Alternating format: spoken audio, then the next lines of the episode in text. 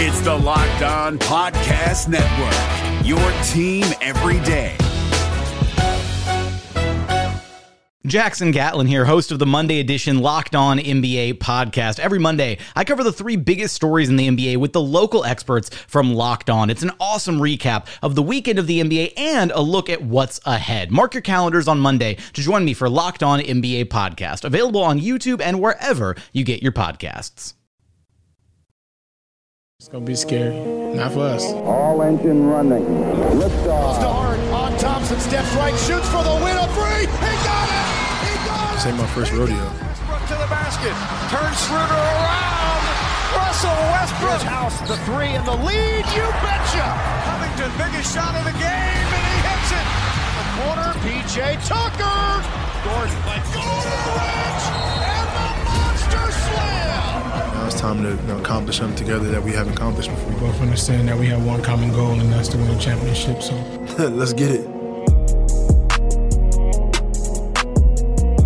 What's up, everybody, and welcome to another episode of Locked On Rockets, your daily podcast home for everything Houston Rockets basketball, part of the Locked On Podcast Network, your team every day. As always, I am your host, Jackson Gatlin. You can catch me on Twitter at JT Gatlin, and of course, our show's also on Twitter at Locked On Rockets. And hey, if you guys appreciate what we do here, do me a huge favor. Subscribe to us, Apple Podcasts, Google Podcasts, Spotify. Drop us a review, leave us some stars. I would sincerely appreciate it. For today's episode, we're doing a crossover with the Houston Sports Talk podcast with Robert and Stephen from over there. Great guys. I suggest you give them a follow on Twitter if you're not already doing so. You can follow them at HST Podcast.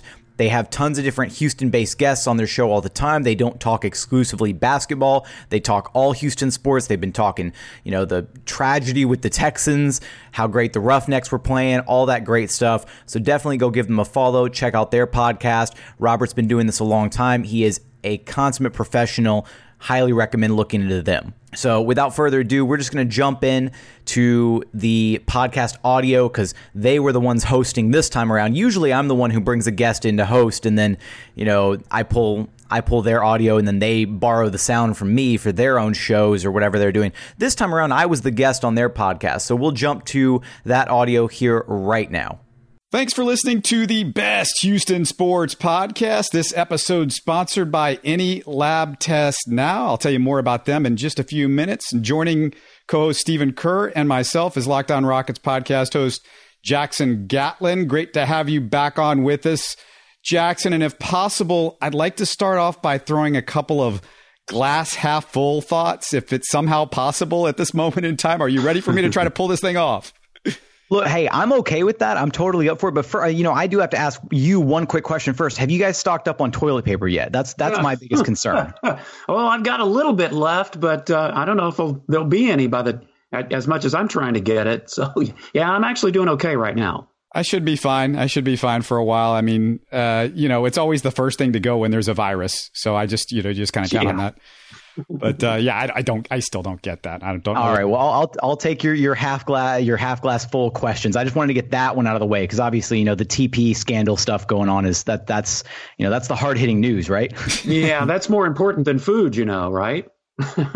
and and maybe more important than shoes, which brings me to positive number one, Jackson. PJ Tucker announced he's opening a shoe store in Houston in October, and I don't know. Sounds like somebody who thinks he's not leaving in free agency, doesn't it? Look, here's the thing: is with PJ's you know contract situation and the fact that they haven't looked to extend him just yet.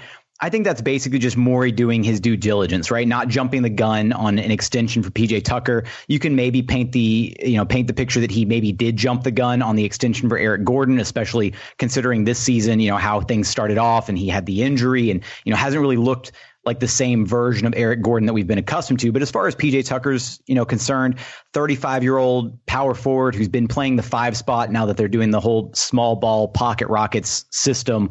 You know, I think there is a bit of a concern there. But I, look, I think they're going to re-sign him. I think they're going to get something worked out with him. And as long as he doesn't pull a Trevor Ariza and demand something like 12 million, 15 million a year, I think they'll get it done. And you know, to boot, having the shoe store here in Houston is going to be pretty cool.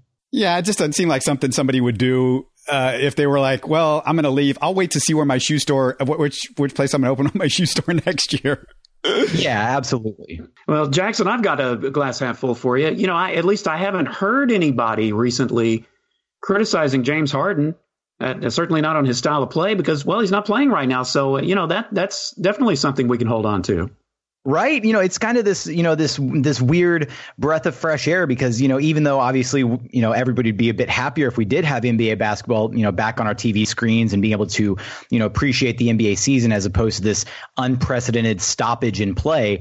But at the same time, you're right. You know, no, and you don't have people, uh, slandering James Harden every other day. You don't have to jump on Twitter and say, "Oh, have I defended James Harden yet today?" Nope, not today. All right, let me log on. You know, get on Twitter as I'm eating my breakfast and make sure that you know all the haters out there know to uh, to lay off. So that is kind of another. I like that glass half full one. That one's good. yeah, this virus is not Harden's fault. So let's stop with that rumor. No, I'm just kidding. But I'm sure somebody, yeah, yeah somebody's going to find a way to blame him.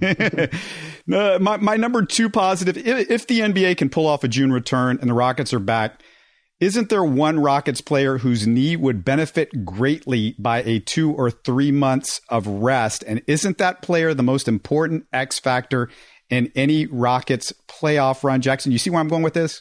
Absolutely. And that's, you know, that's one of the areas that is interesting with this whole unprecedented layoff. You know, we're in uncharted territory. This has never happened before. You know, obviously there have been lockout seasons and stuff like that, but you know this this specific circumstance is new and so there's so many variables to be accounted for where you look at it and you're like okay a team like the rockets one of the oldest teams in the league yes you've got some you know you've got your stars who are maybe a little bit banged up you've got russell westbrook who has been doing the kind of load management program throughout the season and so getting him some extra rest would be phenomenal give eric gordon a chance to try and get back into some some semblance of yeah. his form right? That, that's yeah. the one I was thinking of. Exactly. There we go. Yeah, absolutely. I mean, and, and, even to a lesser extent, guys like PJ Tucker, right, who they shoulder so much of a load defensively for this team, especially now with the new scheme.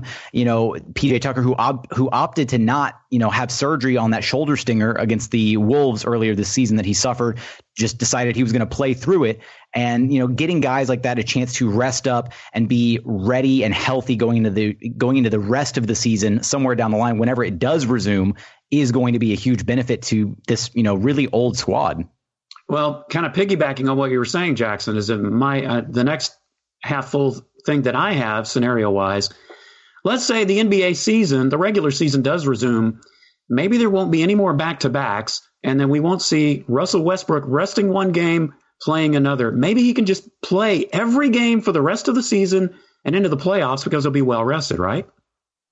I mean, I think that's that would be the the ideal scenario. And I remember digging up the numbers because I I genuinely wanted to see if there was a legitimate difference being made on the nights where Westbrook, you know, because in obviously in previous years he hasn't done the whole load management scheme. He's he's you know played on second nights of back to backs and things of that nature. So I wanted to look at those numbers. And surprisingly, like historically, as a member of the Thunder, at least over the last three to four seasons, he's played really well on the second nights of back to backs. Like I remember looking at his splits, thinking, "Wow, this is insane." That on, you know, zero days rest, he's putting up these types of numbers. And but I think the eye test does justify that this season he looks springier, he looks explosive. He doesn't look like there's any sense, you know, any type of a drop off, which I know was one of the big concerns coming to the season was okay, just like 2 years ago when the Rockets traded for Chris Paul, there was concerns how are James Harden and Chris Paul going to coexist on a basketball court? Two ball dominant guards who need the ball in their hands to be successful. Same questions were being applied to Westbrook, but even past that was the concern about Russell Westbrook and his athleticism. You know, when was Father Time going to catch up to Westbrook? Obviously, it was showing signs with Chris Paul, which is one of the reasons they traded him. But with Russell Westbrook, I think largely a lot of those concerns have been extinguished. And I think you have to attribute a large part of that to the load management program to keep him fresh. All right, that was segment one, and we will continue talking with Robert and Stephen of the Houston Sports Talk podcast here coming up in just one second. We'll tackle some more of those glass half full type questions, so you guys don't go anywhere. The NBA playoffs are right around the corner, and Locked On NBA is here daily to keep you caught up with all the late season drama. Every Monday, Jackson Gatlin rounds up the three biggest stories around the league, helping to break down the NBA playoffs. Mark your calendars to listen to Locked On NBA every Monday to be up to date. Locked On NBA, available on YouTube and wherever you get podcasts part of the Locked On Podcast Network. Your team every day. And we are back in here at Locked On Rockets, your daily podcast home for everything Houston Rockets basketball, doing our crossover show with the Houston Sports Talk podcast. So we'll go ahead and jump back into segment two with continued audio from that interview right now.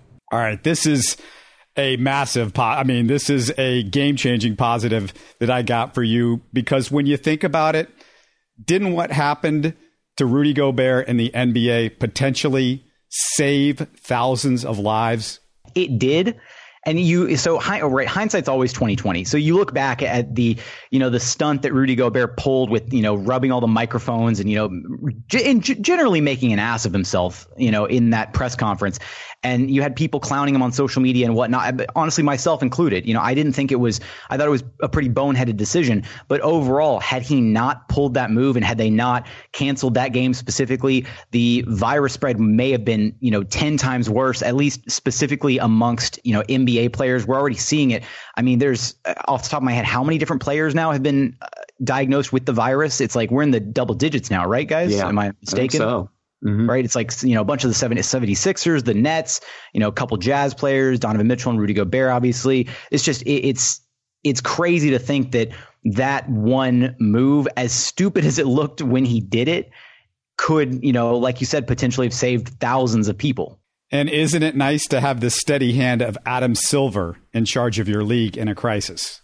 I think that Adam Silver has done a phenomenal job, honestly, in his time as commissioner, and he's dealt with quite a bit you know and just just isolated in this year alone you know you think back to the start of the season with you know Daryl Morey and China that whole situation and then you progress through the NBA season you've got the passing of David Stern and uh, Kobe Bryant and then on top of that now you've got the coronavirus shutting down the league. I mean, and that's largely just this season, you know, past that he's dealt with other things in his time as commissioner, but specifically this season has not been an ordinary season by any stretch of the imagination. So I do think you're right. You know, Adam Silver deserves a, uh, you know, kudos to Adam Silver, I guess. Just, you know, he's doing, I think, a phenomenal job running the league and doing the right thing for the players, for the safety of all the organizations, you know, everybody involved. You might say there's nobody you trust more than Commissioner Silver to know when to hold them and know when to fold them. And I'm sure Stephen knew I had to drop in a little Kenny Rogers reference. I got to mention uh, that. The gambler, yeah. I got to mention that I'm talking gambler. to him, uh, talking to you guys tonight about a mile away from where the gambler grew up. This is where I normally record. So R.I.P. Kenny Rogers. And, and let me get to my last. And this is a this is another big picture. I think a real potential positive, Jackson. If there's absolutely any way the season continues this year, we will see August basketball, meaning this could be the beginning of the shift to a new NBA calendar starting in December. Shouldn't that be exciting news for the future of the health of the NBA? Oh, most definitely. You know, it, here's the thing is everybody talks about you know the NBA ratings and the basketball during the regular season, you know, it's just for whatever reason it's not as popular. And I think part of that, right, is it's constantly competing. You know, you compete with the start, or you're competing with uh, postseason baseball at the start of the season. You're competing with football season. You've got all this overlap during the basketball season. And so, if you were to hypothetically push the basketball season back and start, say, late November, early December, or I think in some of the hypotheticals that have been thrown around, you would start on Christmas Day. Now, I, I wouldn't be a proponent of starting on Christmas Day because I think Christmas Day basketball is something special, something akin to, you know, Thanksgiving Day football. And so I'd say you maybe want to start the season a couple weeks before that to give up, to give some time to kind of hype the players up, you know, give them a few games of, few games of reps to kind of get into their rhythm and then have Christmas Day be the first like major, you know, battle between all the significant teams, kind of start building the narratives for the season. But if it does mean that this NBA season, you know, extends and we don't see basketball again until May or possibly June and then the playoffs and say or not playoffs, the finals in say August, then I like that. I like the idea of, you know, a shortened off season and then kicking things off in December of next year. Yeah, I didn't like it when I first heard about it, but you know, the more I think about it, the more it makes sense because really, as you go through the summer, Major League Baseball is pretty much it, and uh, football hasn't got quite warmed up. And you know, in July, that's when training camp starts, so you start talking about it. But that's really about it, and the NBA season would be in postseason, so a lot of people would tune into that. I, I don't know. The, the more I think about that scenario, the, the more I wish they they would go to something like that. Jackson, have you heard a negative besides the only thing I've heard of is that maybe uh, the international play, you know, obviously Olympics and and and, the, and that, that stuff typically happens in July and August. Is there any other anything else? And do you think that matters in, in their decision, the the Olympics and international play? I think I'm happy that I'm not one of the people that have to be behind all the logistics of potentially slating the NBA season back three months because that does seem like a bit of a headache, you know, trying to schedule the NBA season around all these other things because, you know, traditionally for so long now. I mean, I remember it was a big deal just stretching it from uh, the end of August, or sorry, not the end of August. What am I saying? The end of October. You know, starting the season now earlier in October and starting preseason even earlier, so that you can space things out a bit more, get rid of some of the back to backs, that kind of thing. I remember that was a big shift, and that was only what two weeks that they shifted the season. So I think there's definitely some hurdles to be kind of potentially worried about, but I don't see it as a big, I don't see, you know, the Olympics or anything like that being a big issue because I think for all the players that are in the NBA, that's their prime goal. You know, winning a championship or being competitive in the NBA, that's their that's their end game. That's their goal. So I don't think it's going to be a big issue in that regard. And off the top of my head, I can't really think of any other major issues other than just getting everything lined up with the different venues and, you know, getting things mapped out because things like that, events and you know other concerts and stuff that are being held at these you know home stadiums. That's a big issue too as far as scheduling goes. But uh, at least I would assume the NBA season takes precedent over a lot of those types of events, and they kind of slot out the season and then schedule concerts and stuff after that, if I'm not mistaken. And final segment of this crossover podcast coming up in just one moment, so you guys don't go anywhere. Playoffs are right around the corner, and Locked On NBA is here daily to keep you caught up with all the late season drama. Every Monday, Jackson Gatlin rounds up the three biggest stories around the league, helping to break down the NBA playoffs. Mark your calendars to listen to Locked On NBA every Monday to be up to date. Locked On NBA, available on YouTube and wherever you get podcasts part of the Locked On Podcast Network. Your team every day. And we are back in here for our final segment of Locked On Rockets, your daily podcast home for everything Houston Rockets basketball, part of the Locked On Podcast Network, your team every day. Doing a crossover episode with the Houston Sports Talk podcast with Robert and Stephen. So we'll get to the final segment of audio right now. So, Jackson, uh, let me ask you this one, and this was probably the most difficult question I have for you the whole time. What are your best explanations for 2020 James Harden? What happened to him? Oh, you're right. That is that is a tough one, right? Um, I think it has to be a variety of factors. I, I don't I don't want to point to just any one thing, and I think it's so important to remember that James Harden in his career with the Rockets has shown, you know, his track record of excellence is you know, it's one of the best stretches in that, you know, seven, eight years that he's been with the team now. It's one of the best stretches of any player in the entire league, right? In the entire association, you know, constantly being in the discussion for the MVP award. This is the this is the first season in what four or five seasons that he's not in the discussion for the MVP award, and that's largely because of that January that he really did fall off as hard as he did. So, you know, why that happened maybe it's physical. Maybe he just finally you know the the physical toll of carrying the offense for a large chunk of that early season while Westbrook was finding himself finally caught up to him. Maybe it was emotional. I mean he there was there were some rumors about you know his dating life kind of on the side and we all know what happened back when you know he was dating Khloe Kardashian and you know all the the Kardashian curse that was placed on the Rockets back in the day. So maybe it was something going on in his personal life. Um there was the and it could be mental you know i don't know. There's there's a uh, there's a bunch of different aspects that you could look at. And it's frustrating because you look at what he was still averaging in January which was something like you know 27 28 points a game just on kind of really rough efficiency. And it's just a credence to how important he is to this team where when he does play like an average player or does isn't playing out of his mind the team is going to struggle. So I'm just happy that it looked like for much of February, it looked like he'd broken out of that slump. And then regrettably, right before the hiatus took place, Rockets went one and four and they had that four game losing streak where James Harden again did look really rough. So that could be playing into it. I do think, and I've been pretty vocal about this, that small ball and going five out, while it is optimizing Russell Westbrook, I don't think it's as optimal for James Harden. And I think we're slowly seeing that as James Harden is missing that pick and roll lob threat with Clint Capela. So I think that plays into it as well. Yeah, that was I was just about to ask you, Jackson, about the small ball lineup. I mean, there are mixed reviews. There are pros and cons, obviously, to it, and how the Rockets have been playing defensively since the small ball lineup. What say you about it, especially if, as the Rockets, if, if they could even go deep into the postseason? I, I just feel it's going to be their downfall. But what say you?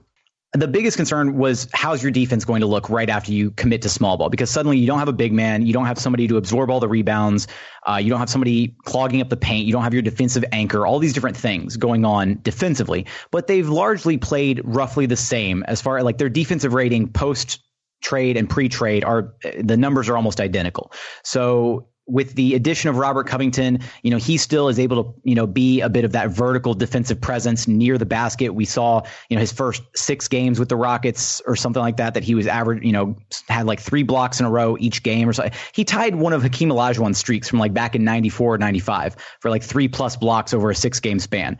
So he still gives you a bit of that vertical presence on defense.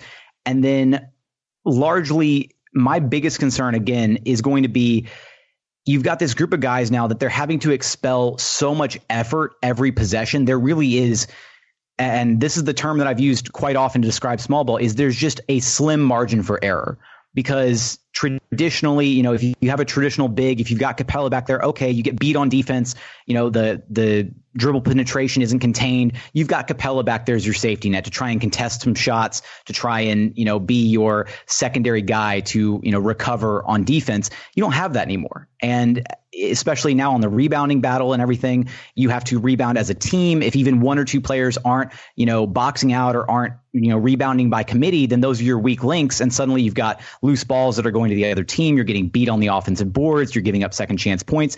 Very slim margin for error. So I think it can be successful. I think we saw it looking really, really nice for that six game win streak. But then we also saw the worst versions of it when the shots weren't falling, when things looked bad, when there was no confidence in the team, no swagger during that four game losing streak. Isn't uh, Covington averaging maybe a half block more per game than Capela was when he left? I mean, that's a crazy thing. Uh, yeah, it looks like it. So Robert Covington is averaging two and a half blocks a game, which is insane when you think about it. And then Clint Capela was averaging 1.8 blocks per game. So, uh, I mean, I've been, I don't know about you guys, but I've been extremely impressed with Robert Covington to this point. You know, I, there was a lot of hype surrounding him when they did make the trade. There were all the rumors even earlier this season back in, you know, November and December saying that the Rockets were targeting Robert Covington. And then there was the news that came out, oh, nope, those rumors are false. That's not happening. And then sure enough, we make it to the February 6th trade deadline and, or February 5th trade deadline, I should say. And Robert Covington gets traded for he becomes a member of the Houston Rockets, and he has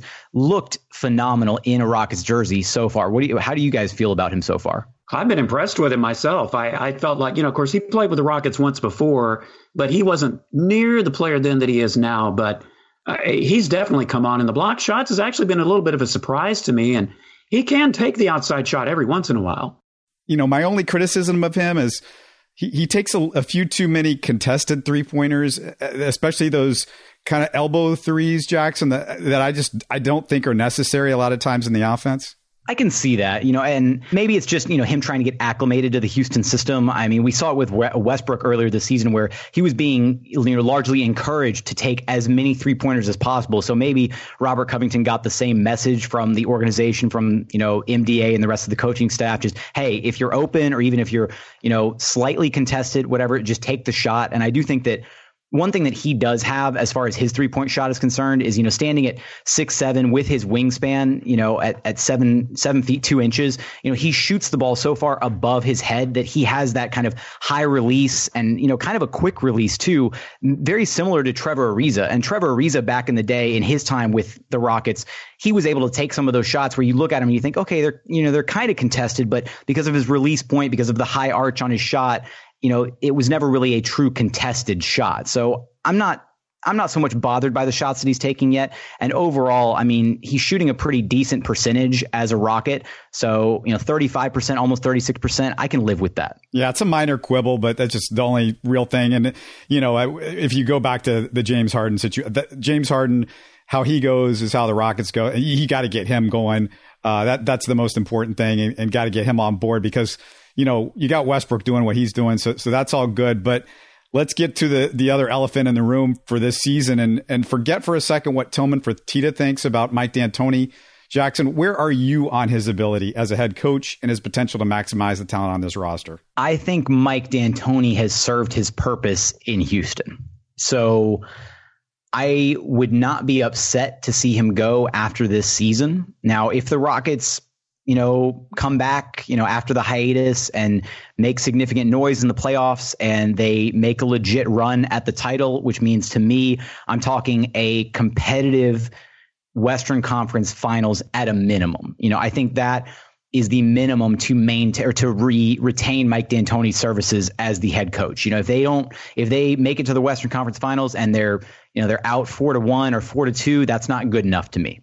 I think we're talking at least a seven game series in the Western Conference Finals or a potential finals appearance for Mike D'Antoni to stay on as Houston's coach. And I say that he's run his course in Houston or that he served his purpose, I should say, because James Harden is now largely he's he's the unlocked version of James Harden, right? Mike D'Antoni in 16, 17 put the ball in James Harden's hands, said, "I want you to be my point guard." Is James Harden really a point guard? No, he's just a shooting guard that handles the ball all the time, and we see that now. So you can bring in another coach, potentially somebody who has a bit more of uh, you know a defensive minded aspect towards the game of basketball, somebody who can kind of help more on that side of things, on that side of the court, and largely the offense is going to be the same. You know, for Mike D'Antoni, for him being you know talked about as this offensive genius, largely the Rockets' offensive system, I feel like another coach could probably replicate. Yeah, my biggest criticism of Mike D'Antoni, he, even before he became the coach of the Rockets, just with the previous teams he's been with, has mainly been that I, I just don't feel like his offensive scheme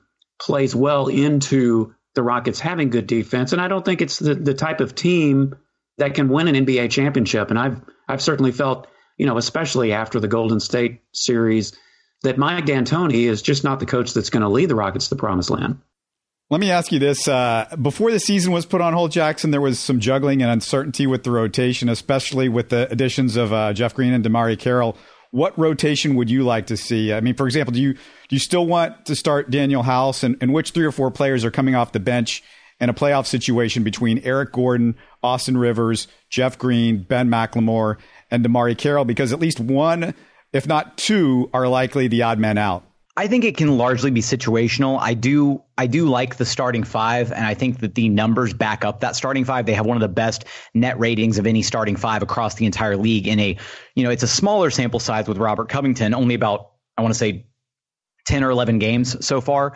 But given that sample size, I think that's you know you do have to pay attention to those numbers, and so that starting five of Westbrook, Harden, uh, House, Covington, and P- Tucker, I'd say don't touch that. As far as the bench goes, your first two guys off the bench have to be Austin Rivers and Eric Gordon. I think those two guys have to be the ones getting playing time. But anything past that, I think it just becomes situational. I do think Jeff Green has looked really good in his short stint with the Rockets, and he provides them a slight again it's not a traditional big but he gives them a bit more size at six nine somebody who can maybe play a little bit over the top of the rim. You know, it's not going to be quite the vertical spacing that Clint Capela provided, but you know, I mentioned it earlier talking about the fact that James Harden doesn't look as comfortable in a five out offense as Russell Westbrook does. And I think part of kind of alleviating some of that is getting Harden back to running some more pick and roll. And it doesn't have to be pick and roll with the ultimate, you know, with a lob threat behind it. It just needs to be pick and roll, getting him headed downhill towards the basket with a defender on his hip,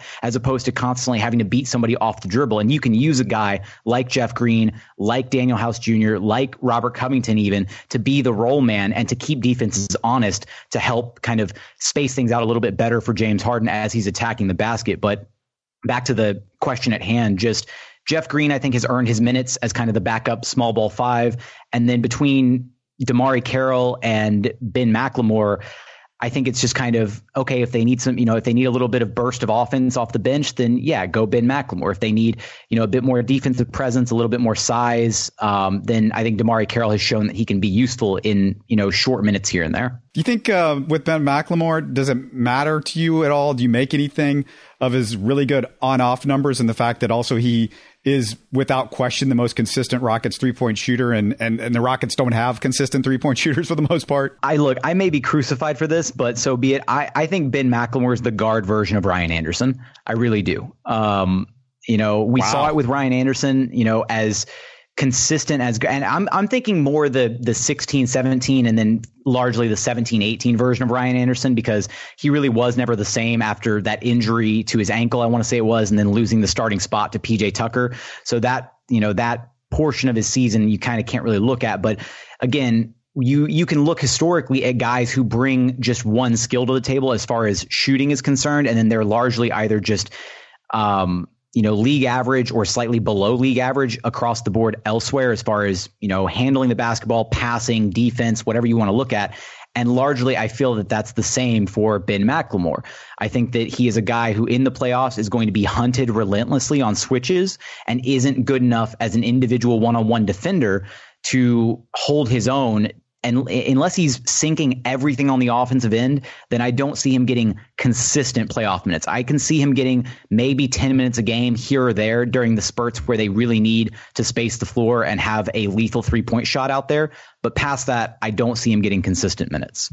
Let me ask you about Danuel House and just my, my biggest, I guess, concern with him is that I just feel like he, he is just not consistent. Consistency seems to be his biggest problem for me. Some nights he, he looks like he could be not a superstar, but but a good role player, and then other nights it looks like he's just in another world. What do you think? I think that's true. I, I think that Danuel House is, if you do, if you had to kind of sum up his season in uh, in one word, it might be, you know, inconsistency because there have been some games, like you said, where he, you know, maybe not quite a superstar level, but he does look like he can be that, you know, one of those key rotation pieces that can, you know, have a, have a really strong game here or there. And then other games, he's just really quiet. And I think part of that comes from, maybe inconsistent uh, inconsistency in the the volume of shots that he gets per game. You know, some games you look and he's got you know eight three point attempts, and then other games you look and he's only taken two shots or something. So maybe that's just inconsistency in the offense to where he's not able to find. Uh, his rhythm on a game by game basis. Maybe it's lack of aggression. You know, we've seen earlier in the season where you know he's he was being extremely aggressive, taking the ball off, dri- off the dribble, driving it in very frequently. I haven't seen a lot of that from him in the past, probably 10 to 15 games or so. It, it feels like his ability to, you know, fake the three and drive in to try and attempt, you know, to draw a foul or to finish at the rim has largely disappeared. And so maybe some of the aggression is gone from his game and that's kind of impacting the rest of his, uh, mentality towards the offensive side of the basketball. But I do think defensively, he does give you size. He gives you athleticism. He gives you a guy who can be, you know, kind of physical on that side of the ball. And he's not going to be, you know, he's not your PJ Tucker or your Austin Rivers level of defense, but his physical attributes give him an inherent advantage on that side of the ball when he's locked in and engaged. I just thought of one more glass half full, uh, Jackson. All right, let's do it. The Rockets GM is not Bill O'Brien. you can make that a There you double glass half full. You could make that you could you could take two glass half fulls and make one full glass and say that he's not the GM nor is he the head coach, right? I love it. I love it. Oh my goodness. Oh brother, don't even get me started. But uh, uh, let me ask you this: Have you purchased one of Daryl Morey's daughter's Rockets themed Corona mask yet? You got one of those on order? I have not. You know, I did I did it the cheap way, and you know, I do a lot of uh, just very quick, uh, not great whatsoever, like Snapchat photoshops on on Twitter. That's you know, I kind of do that just jokingly all the time, and so I actually uh, did that. I took the picture that he posted on IG, and I kind of cropped the mask off, and so that's sitting on my Twitter avatar right now. So I have one, but did I buy it? Absolutely not, not yet. I know everybody's in desperate need of entertainment right now. So explain how you're trying to make things fun and what you're doing on the podcast during the work stoppage. Well, you know, we are, you know, we're locked on Rockets, which means it's your team every day. So we're still putting a podcast out there five days a week, Monday through Friday. And we're doing a bunch of different fun things. You know, we've got we're doing uh, rewatches for the you know Rockets Twitter community, which you know I'll probably talk about that a little bit in the podcast as well. We're doing things like simulated NBA 2K games to kind of talk about things from that angle. Going in and doing these you know deep diving player analysis pieces where we really focus in on you know how James Harden's season has been or Russell Westbrook's season, and then coming up you know as we go navigate through this hiatus, we have other different plans. Obviously, we'll do lots of different guests on the podcast. We'll bring people in and kind of you know hear from others around the NBA. So it's not just you know, I don't like Locked on Rockets to be just an echo chamber about Rockets thoughts. I like bringing in different kinds of voices and opinions so that we can kind of understand the NBA better at large rather than just, you know, in our own little corner of Rockets knowledge. Um, but lots of different things that we're trying to do to keep things fun and fresh. Uh, this past Tuesday, I did a trash talk thread where we crowned the king of Rockets trash talk. Which can you guys take a stab at who you think the king of Rockets trash talk is? It's it's got to be Mad Max, right? There we go. Yeah, you, yeah. yeah, you hit the nail on that the head. That would make sense. Max. You know, he because he was you know the king of trash talk while he was a player, and then I think just like a fine wine, right? It's only gotten better with age. His Twitter trash talk game is unbelievable. Yeah, no, no doubt. I mean, that's it's the best Rocket Twitter to follow. I I, I heard uh, one of the guys on the radio said, I, I don't, I just have a hard time believing that that's Vernon's Vernon's handling his account. I, I think he is Jackson. it sounds like him to uh, me. They obviously don't know Vernon Maxwell very well. Then I was going to say, you know, I mean, it, would be impressive if somebody was ghostwriting those tweets for him, but I really think they're coming straight from the mouth of Vernon Maxwell. Yeah, I, I definitely, I definitely think so. And and just a reminder, like if you aren't following Jackson on Twitter, which you should be by now, at JT Gatlin at Locked On Rockets we can't thank you enough for joining us. And also, Jackson, for just pulling your mask away from your mouth so we understood everything you said. oh, yes. I, will make sure to put it back on and, you know, keep the corona at bay as soon as we're done recording. Hey, a couple of quick notes. Uh, thanks again. Before we say goodbye, uh, please check out our Throwback Thursday podcast while you're looking for ways to pass the time in the next few weeks. This last one is my conversation with Phi Slama Jama guard Reid Gettys, who shared some cool stories about Akeem the Dream, Clyde the Glide, and some nobody named Michael Jordan. Also, a few weeks ago, I had a 1980s Rockets legend, Rodney the Freight Train McCray. And you might also look for my conversation with Houston sports radio icon Barry Warner, who shared Yao Ming stories. Uh, before I close out the show, a quick reminder that we're brought to you by Any Lab Test Now. They're the quick and easy way to get direct access lab testing when you're trying to manage your healthcare budget. 15 Houston area locations to choose from. Their website, www.anylabtestnow.com. That's anylabtestnow.com. And oh, happy 31st birthday, Justin James Watt. Happy birthday, brother. Happy birthday to JJ Watt indeed. He's not a Houston Rocket, but still a Houston icon. So, with that, Hopefully, you guys enjoyed today's crossover episode with the Houston Sports Talk podcast team. As always, look forward to having you guys back here very soon at Locked On Rockets to continue talking all things Houston Rockets basketball. Hey, Prime members, you can listen to this Locked On podcast ad free on Amazon Music. Download the Amazon Music app today.